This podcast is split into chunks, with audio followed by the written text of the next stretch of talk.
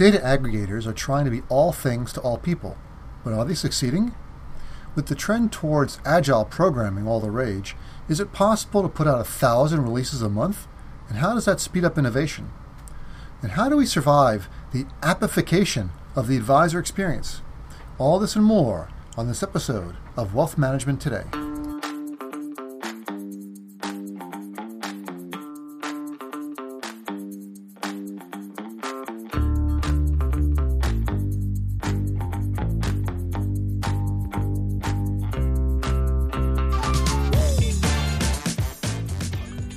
This episode of Wealth Management Today is brought to you by Ezra Group Consulting. Broker dealers are under tremendous pressure to retain and attract new advisors, and the technology ecosystem is a key part. Ezra Group Consulting is your go to source for building the next generation of advisor and client experiences that will supercharge your firm's growth, increase user satisfaction, and reduce operating costs. If you're a broker dealer and you want to leapfrog your competition, contact Ezra Group today for a free one hour consultation and 10% off your first strategic planning project. Go to EzraGroup.co, that's E Z R A G R O U P.co for more information.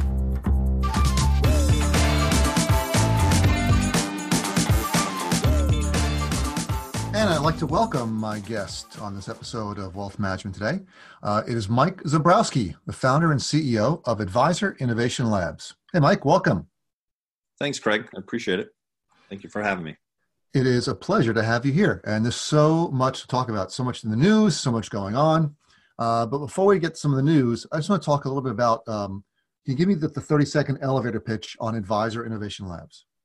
So we are a ecosystem for clients and advisors, and we are trying to narrow the gap between that, those relationships by uh, taking advantage of technology. That wasn't even 30 seconds. Uh, I, I've, I've had a lot of practice. that was a 15 second. You can get that elevator pitch done in like one floor. That's the idea.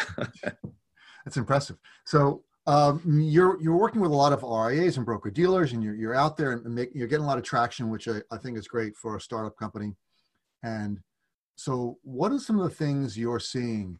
Are are you seeing a lot of innovation out there? And and if you are, how do you see it impacting the industry?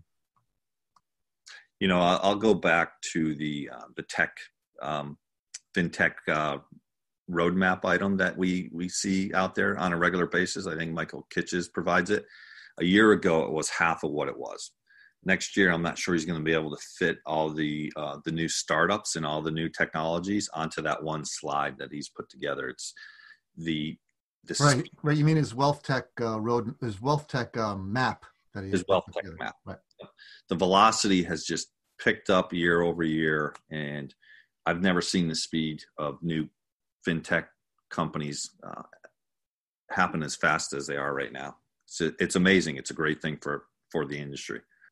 Uh, indeed, and I've made uh, comments, and when I do my speaking gigs, I've, I've, talked about how we weren't innovating fast enough, and we're, we're sort of catching up a little bit. But other other areas have always been faster, uh, especially in the, in the, other fintech, you know, the bankings, fintech, payment, those types of, of, of areas have always been faster. Why do you think that is?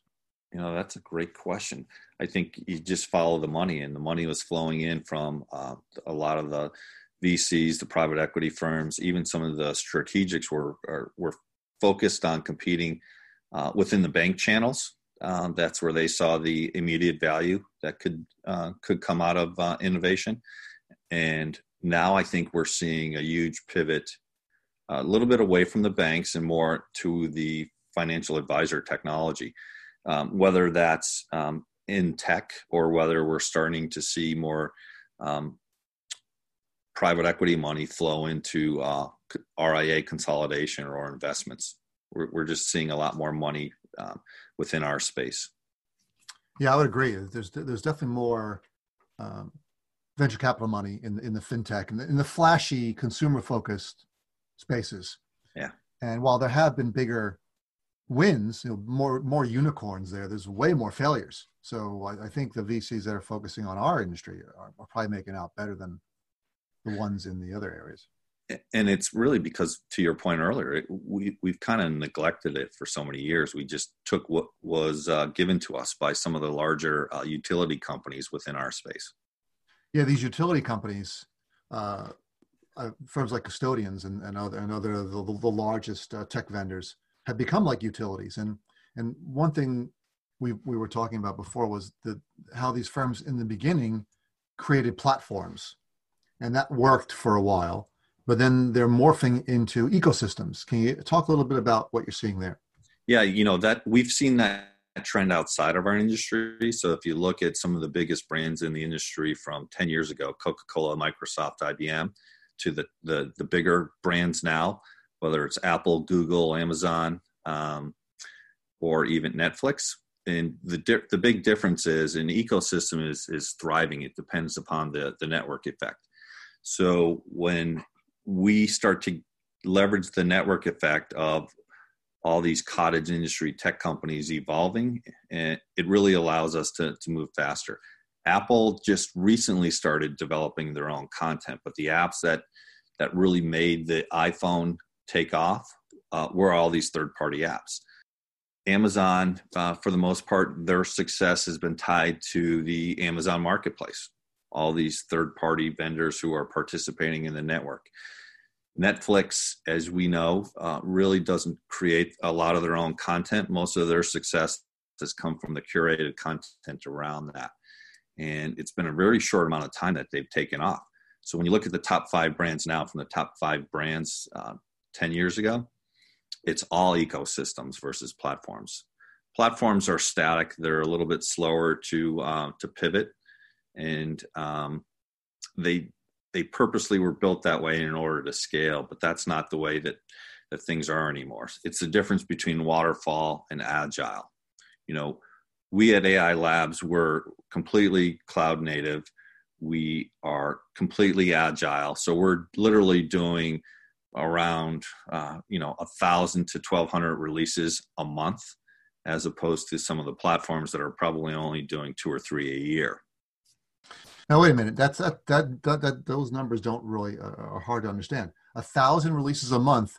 There's only thirty days in a month. That's thirty releases a day. Pretty much, you know, they're not large releases. They're minor. We do a lot of A/B testing. We may change uh, one thing, but we're pushing it out through the the test environments out to production on a regular basis. Hmm. Um, yeah. So you know, at the at the end of the day, you're not looking through a hundred page document of what was released for the uh, for the latest release. We're doing it in such a soft and subtle way that we've learned from some of the FAANGs that hey, change that button, move that pointer here. Um, because of the A/B testing that we're doing, we can we can quickly adjust. So we'll put something out if we see it failing and not meeting the needs of the end consumer. Um, because we're all container based, we can just kill that container and drop in a new one and move that that button or change that color subtly right. and see how how people react to it. Is that more like me? mean, coming from a computer science background, is that more like everyone just makes their changes live? How can you test a thousand releases a month? Well, a lot of it is automated. We, we do a lot of automated testing. That makes uh, sense. Uh, yeah and there you go because it, that sounds like it's you've got more, much more flexibility than even doing quarterly releases like some of the big firms do we also it also causes us to fail much quicker right so if we put something out that we think we know then we actually get it in users hands we find out pretty quickly that we were wrong uh, mm-hmm. which then has us go back and quickly adjust um, so you hear that a lot in the uh, in the tech community fail fast fail often oh, yeah. um, and fa- failing doesn't have to be on on a large scale. So we fail constantly on a on a much smaller scale in order to uh, to make the experience more uh, appropriate for the end consumer. And one of the questions I ask sometimes is uh, of, of people that I'm interviewing is, "What's your favorite failure?" Because we, we do learn more from our failures than yeah. from our successes. So, what's the failure you guys had that you learned the most from? One of them was um, we integrated with a third-party calendar app that allowed the end consumer to actually go in and just schedule meetings um, mm-hmm. without having to have an interaction with the uh, with the advisor. And what we found pretty quickly was one, advisors don't spend enough time um, managing the calendar that they're going to set certain times aside. Uh, and two, it was um, you know they're going to move heaven or north if a A client wants to come in and schedule a meeting versus a B and C client. Mm-hmm. So we ended up taking that feedback uh, after we we did this third party integration, stuck it out there, and then we found that advisors weren't really using it. It sounded great because it could do so many things, and we simplified the whole process um, and built it on our own. Mm-hmm. Yeah. Nice. Yeah. That makes a lot of sense. I've heard, I've actually heard that before. That's that's a that's a, an excellent uh, best practice in the industry. That a lot of a lot of we hear a lot of advisors saying, "I want to make it easier for clients to schedule. I want them to be able to click an app," but then they really don't want that for all clients. They want they want it bifurcated, or they want a, a, a tiered system. Yeah, and they want to be able to accept it or decline it or make hmm. another mm-hmm. suggestion. So, as much as you know, the tech companies develop some third-party apps that work great. Mm-hmm. We were we missed that one. We felt indeed. Yeah. So let's let's let's shift gears to something that's in the news, and we're talking about custodians and how they created platforms that worked really well, and then they're now they're morphing into ecosystems. Uh, but some firms, some custodians haven't had success morphing, and uh, that's is what what your your your thoughts of of driving the the latest announcement where Schwab is buying TDA. So can you expand on your thoughts there? I uh, first of all, I think it's fantastic for the industry. Um, as long as we don't see the mm-hmm. fees come back on some of the trading, but you know, TD has done such a good job uh, developing an ecosystem. I was surprised that the other um, competitors of TD didn't pick up on it and move as fast as they did. You know, they truly built an ecosystem that nurtures and thrives on innovation, and I think that was probably one of the compelling reasons that Schwab stepped in to pick pick them up today. Um, whereas these larger platforms, these utility companies, are you know it, they're much slower to ignore change until it's a little bit too late. I think Schwab mm-hmm. recognized that they weren't able to innovate quick enough I'm, I'm sure this is not the only reason, but part of the reason. And so um, by acquiring TD, it, it really provides them that pivot to become more of an ecosystem. It'd be interesting to see how that plays out. So look at the, the moves that Schwab made. They, they sold off their tech, their core technology, their portfolio center, which was old, old entire technology, sold that off to Envestnet. Mm-hmm. And then they go out and buy basically a whole new platform.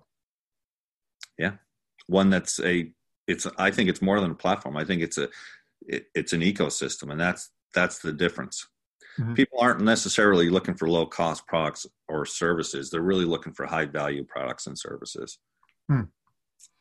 Yeah i mean that's what we recommend a lot of our clients uh, on, on our, a lot of our technology clients when they say we don't, you don't want to be the lowest cost provider because someone can always just keep dropping the price you want to be a premium product at a premium price regarding the RIA uh, technology ecosystems that uh, the TDA has built and that other one other firms are trying to build, uh, do you see any trends along those lines? And what are you seeing in terms of how they're being built and what are the tools that have come along now that enable these RIA ecosystems to be built? Yeah, so I, I a lot of the firms out there today, you either have the resources to build this uh, this framework of uh, ecosystem like TD Ameritrade did. I think uh, advisor groups done a great job in starting to build out an ecosystem. They are really partnering up to get that network effect, and I think RIAs are looking for the same experience. They want something to be theirs that they can put their fingerprints on, the customer experience, if you will um, to match the physical experience that they offer. We used to see a lot of this customization uh, within the family offices and the, the technology as well that the family offices used to provide. It's being commoditized a little bit, and the expectation is that these RIAs should offer the same thing if they're going to um, to offer something unique and individualized, so to speak. So mm-hmm. whether you know whether it's a uh, an a, an account opening, client onboarding, uh, a maintenance, money movement, it should all have uh, the look and feel of the brand that you're trying to represent. Whether that's coming from a, a, a plan that's being developed to account opening to even servicing. You know, servicing in the past for advisors allowing clients to do servicing was a bad thing. They all wanted that servicing to happen within the advisor uh, channel. Now, advisors are starting to realize, and these distributions are starting to realize, self service is a good thing. Clients are more educated, they want to do things on their own. Um, whether that's opening up an account after a recommendation's been made or moving money, things like that, or looking at balances. Yeah, and uh, it, it, did take a while for advisors to realize that self-service is a good thing. Yeah, and that it's it's can can take away a lot of your customer service issues. Yep. While keeping your clients happy and having them come to you only for the really important stuff. Only the important stuff. For us, it's it's about trying to get the advisor to spend more time as a coach or a mentor um, or a true advisor of the end client that they're servicing. And if they're stuck on technology and pivoting from one app to the other, that's less time they're spending with the client or tracking down a service issue. So for us, it's it's really about removing the, the slack within the advisor's day so that we can free them up to to spend more time face to face. And that's where we talk about closing the gap between the advisor and the client. And that's one way that we anticipate doing that through technology, freeing them up um, by creating these ecosystems that mm-hmm. allow uh, for self-service or it allows the advisor to get back a month of their time where they could um, you know they're they're pivoting from a crm and the data now is moving into their financial planning tool or the rebalancing tool and they're spending all this time pivoting back and forth on the glass if we could eliminate that pivoting and give them back a month of their time um, that's a month that they could spend face to face which is more valuable with their end client would you say that um, we're seeing that there was a trend uh, once everything everyone had a platform so all advisors basically used the platform. That was it. But then we saw a trend of uh, what I'm calling appification, where all these apps started coming out. Well, do we just do this? We just do that. Well, I want an app for this. I want an app for that. And advisors were asking for it, and IBDs were giving it to them. Where uh, until the point where their desktop turned into their iPhone or or smartphone screens, where they have all these dozens of icons to switch back and forth. Is that what you mean by pivoting on the glass? I do. Yep, that's exactly what I mean. So um, no one wants to flip through their iPhone to find the app that they need, right? Because now you have 100 apps on there. What, what consumers, what advisors are looking for is one unified experience, harmonize the entire ecosystem. And that's the value that we get out of um, having an ecosystem versus a platform with all these different apps on it. I like, by the way, that you coined that phrase, appification. That's mine. I own it. Appification. I think that's or maybe, or maybe I should use Appify. Appify. Well, I think there's a company out there called Appify. Oh, damn! All right, then app, appification it is. I own that. I'm going to trademark it. Appification. Let's take a quick break from this episode so I can share with you some information about a charity that I really support, and I think you will like it too if you look into it. It's called Invest in Others. Invest in Others is a charity, a charitable foundation that focuses in investment advisory, financial services, and they recognize individuals and firms that are making a difference by donating, donating their time and money to causes that matter to them. It's mostly financial advisors who they focus on and their charities. Uh, I'm part of this uh, organization and uh, help them out a lot, and I found out a lot about these different charities and how they're helping communities not only in this country but around the world. There's a lot of things that the Invest in Others Foundation is doing that I think you should look into. Uh, some of their award programs, if you go to investinothers.org, they have an annual gala that you can uh, donate to. You can look at some of the finalists who won different awards and what their charities are if you want to donate to them. You can also uh, uh, not sponsor, but you can uh, recommend an advisor you know who um, spends a lot of time with a particular charity to uh, be nominated and to win one of these awards, which comes with uh, a decent amount of money that would really make a difference to many different charities. Uh, so please check it out. It's called investinothers.org.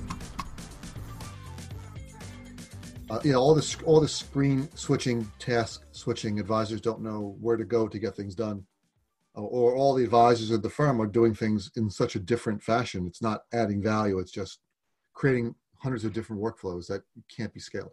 Well, well, uh, Craig, I, I even think we're, we've seen it with the uh, the end consumer. So uh, there's a lot of advisor sites where you go on and it says, look, if you're a client of um, Schwab, click here. If you're a client of TD Ameritrade or Fidelity or or Pershing, click here to get your accounts or one of these other third-party apps. So the end consumer of the client uh, on these websites still have to figure out what the relationship is. Shouldn't they just be, go to your site, log in, and have all their information? They shouldn't have to self-identify. You you need to know more about me than pointing me in the direction of where my custody or clearing relationship is because I don't really care. My relationship is with the advisor. I think um, Ron Carson has moved in this direction recently. I, I like what Ron has done with his uh, ecosystem. Client logs in, they get to see their their whole life in one well organized um, screen without having to figure out what my relationship is with with Carson Wealth. Yeah, and firms like these uh, RIA, what we used to call RIA aggregators like Dynasty and Hightower, or they're really more like RIA ecosystems, RIA networks, where they're or RIA communities where they're they're bringing like-minded advisory teams in and giving them platforms, giving them technology, giving them unique workflows like uh, United Capital does with their Money MoneyMind tools for onboarding and, and um, client communication and and how a, a, a Carson Group has built their own interface they built their whole their all their entirely uh, unique UI that sits on top of Orion, um, MoneyGuide Pro, and Salesforce. So the advisor never sees those apps unless he wants to. He or she can click on a button and find and drill down into them, but most of the time they can just spend in the uh, Carson Group ecosystem. They, they, that's exactly right. Um, they don't realize that they've just gone through four or five different apps, and that's that's the the elegant beauty of how things get put together. Um, we're seeing a lot of that we're movement even within the the TAMP community, where the TAMPs have realized that they need to provide that that same type of ecosystem and extend their services out to those other ecosystems so they can get that network effect. It's interesting, right? So we're we're we're starting to see this movement pick up much faster than um, the, the pace is picking up quicker than uh, it, it, ever has in the past. Yeah, the the pace of change is increasing. It's monumental how fast it's changing. So another kind of change we're seeing is the race to zero, which we use. That I'm almost getting I'm almost getting tired of that term, the race to zero. Yeah. Um, but so we, we all seen the race to zero in in, in prices uh, of other trading commissions, which I think is really not that important what I think is more important is something you mentioned earlier was the race to zero in technology. So how are we seeing that manifest itself? So things, you know, business models that um, used to work in the past, charging for an API, for example, and, and making a lot of money off an API, is no longer uh, going to be a viable business model. If you want to participate in the network, in the ecosystem, if you will, you're you're going to have to eat the cost of um, participating in that uh, that playing field, if you will. So those firms that had platforms and tried to build big moats around their platforms and charge for access to any of that um, are under attack now. Where if they don't realize that in order to thrive, that they're going to have to remove those moats and extend out the value proposition of those uh, technologies to the uh, to the ecosystems that are out there today. Um, I can tell you that um, we still see um, some large fees being charged for APIs, even for some of the um, the older technologies. And I think it's it's a matter of time before um, that starts to get uh, equalized across the board. So now, what does that mean when you say they're charging for APIs? So for people who don't know how does a firm charge you for APIs, and why would they do that? So firms, let's say, uh, let's say a firm, uh, one of the large utility companies wants to, uh, you want to get access to um, some of their some of the data that flows through their system, your data that flows through their their platform. They'll build an API to extend out the value of that, and let's say that cost $100,000 to uh, to build the API in order for you to get access to your data on the terms that you want. The utility companies will continue to charge and meter um, access well beyond the sunk cost of the hundred thousand dollars in order to access your own personal data that you've you've created using their platform, um, and they'll charge that uh, you know a million times over. I don't believe that that's a sustainable model. So um, ATMs charge you for you know they used to charge you to access your money in the past. That's come down to zero, and I think that's a good. remember that? Yep. Those days when you had to pay to use your own AP, uh, pay to use your own AP, uh, ATM to access your own money. It's the same right. thing, right? That that's your data. Why are you paying to access it? Yeah, I don't know. Why it's getting to the point where why are we paying for anything? But still, firms have to make money somehow. They have to charge somehow. So, uh, well, they're they're they're still making money off the assets. Mm-hmm. True. Yeah. Uh, there's I, I was at a family office conference and there was a firm that had come out with a bifurcated we keep using the word bifurcated bifurcated uh, business model where they charge a very low a much lower fee on assets than most other firms do but then they had separate subscription fees or one-off fees for all the other services that they that they provide mm-hmm. whereas in the past you just the higher asset based fee would subsidize the other services they broke them apart so they could lower the asset fee and charge you for actually what you're doing what you're using of, of the other fees uh, other services?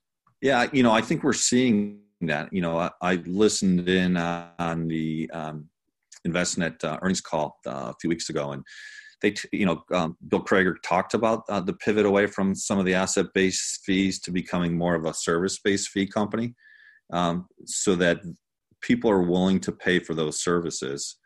Um, they're getting squeezed very hard on basis points and, without seeing the value. So they're they've started to pivot uh, a little bit. Something that was mentioned on the call that I think is at play across the industry. Yeah, and, and that could be uh, very negative for them because they make a lot of money off their asset-based fees.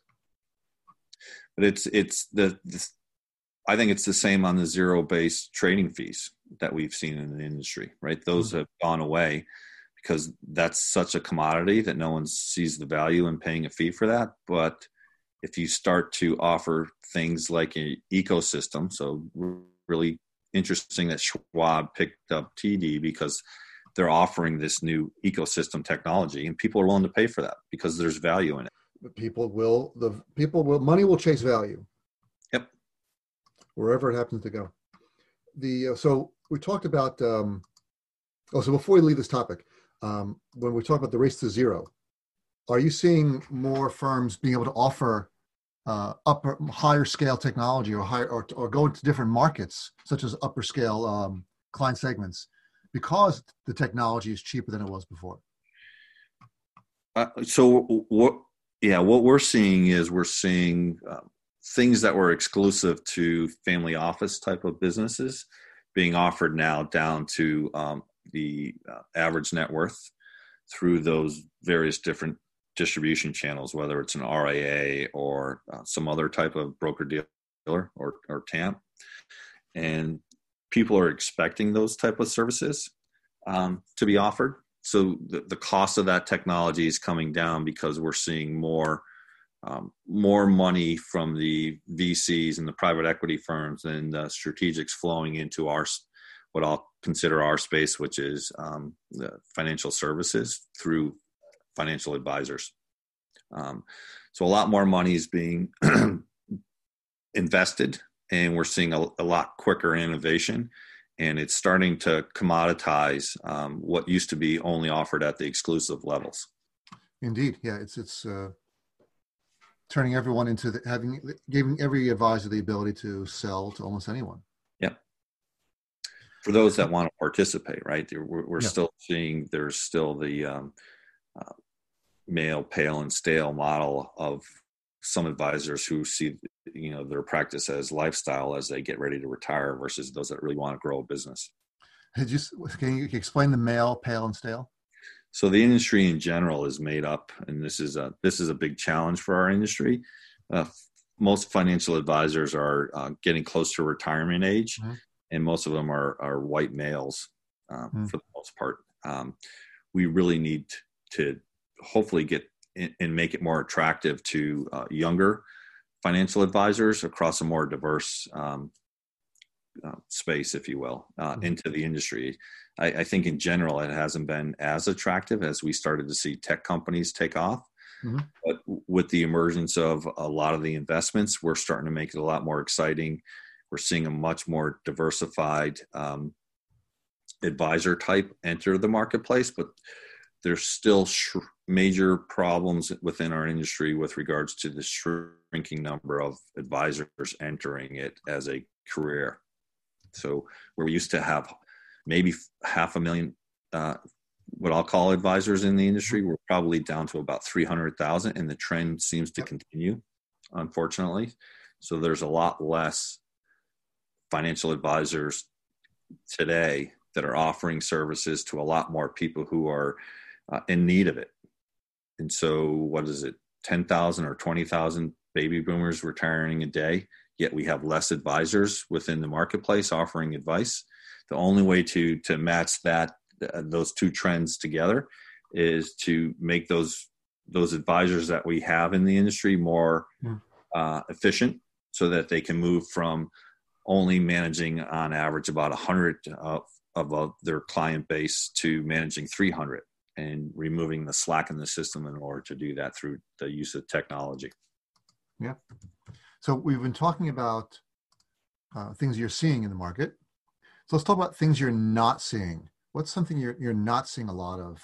So uh, what we're not seeing is we're not seeing a lot of artificial intelligence um, prominently or machine learning being prominently um, front and center, so to speak.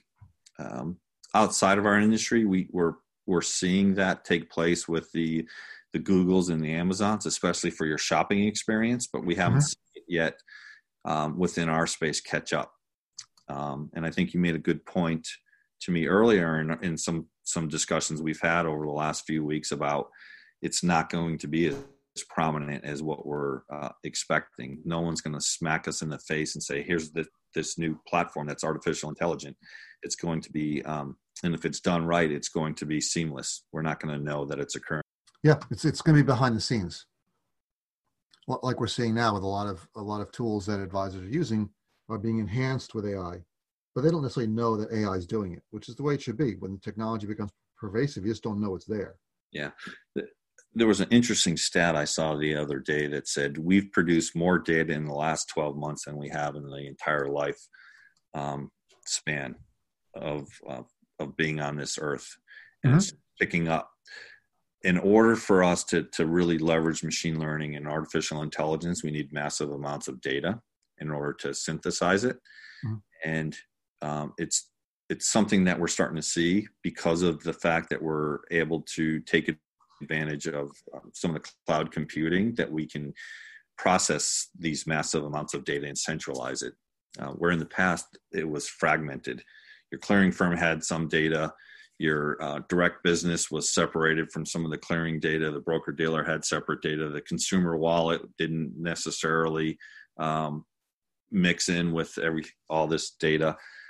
But through the ecosystem we can centralize all that data and then start to take advantage of some of the artificial intelligence that um, that we're we're hearing about. Yeah it's it's it's where where everything's moving towards. And I, I see a lot of other firms the, the innovation in AI that people are trying to come out with is impressive. It's yeah. just going to take a little longer than people thought. Yep. And one thing you also mentioned that there's a lot of slack in the system. What do you mean by that? So uh, when you look at an advisor's day, they only have so much time, and slack in the system means they're spending time on things that aren't valuable. So whether that's looking at um, logging into a CRM and then pivoting then from the CRM of what my day looks like to getting ready to do a financial plan to then moving into product recommendations and modeling and rebalancing. So there's these things that are inherently inefficient within the the various different silos of an advisor's day that we can actually automate and remove some of those um, inefficiencies. And that to me is the slack in the system. We did a study uh, this past year of how much time an advisor spends going from one app into the other. And even though the data may may move, they still have to stop and think, okay, now I'm moving into this other third party app. How do I think about this? And what we timed was that on average, advisors spend about a month out of their entire year jumping from one app to the other, even though it's on one piece of the glass, so to speak. Um, so by removing that's, that's a long time a month. That's a lot of time.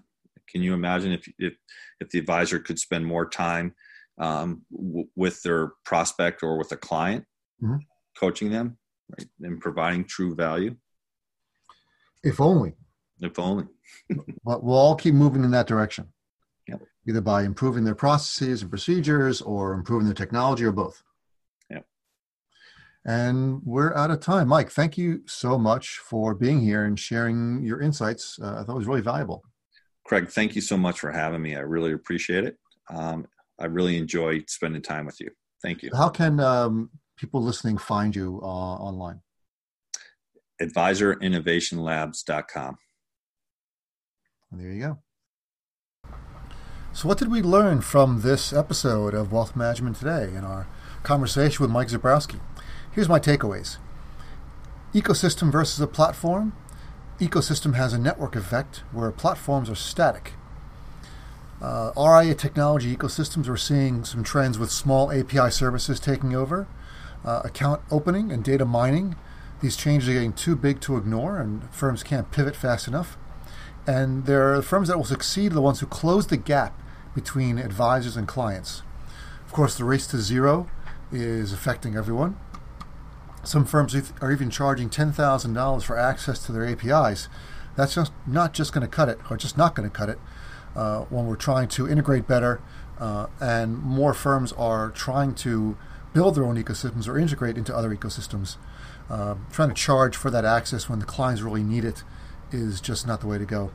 And the appification of advisor experience uh, time for the, for the pendulum to swing the other way. This app switching is a waste of time. We need, uh, as Mike said, pivoting on the glass. Uh, with advisors wasting a month of time a year just moving back and forth between different tabs on their browsers when they could have it all in one place if they so choose. So I hope you got a lot out of this podcast, and I'll talk to you all next time.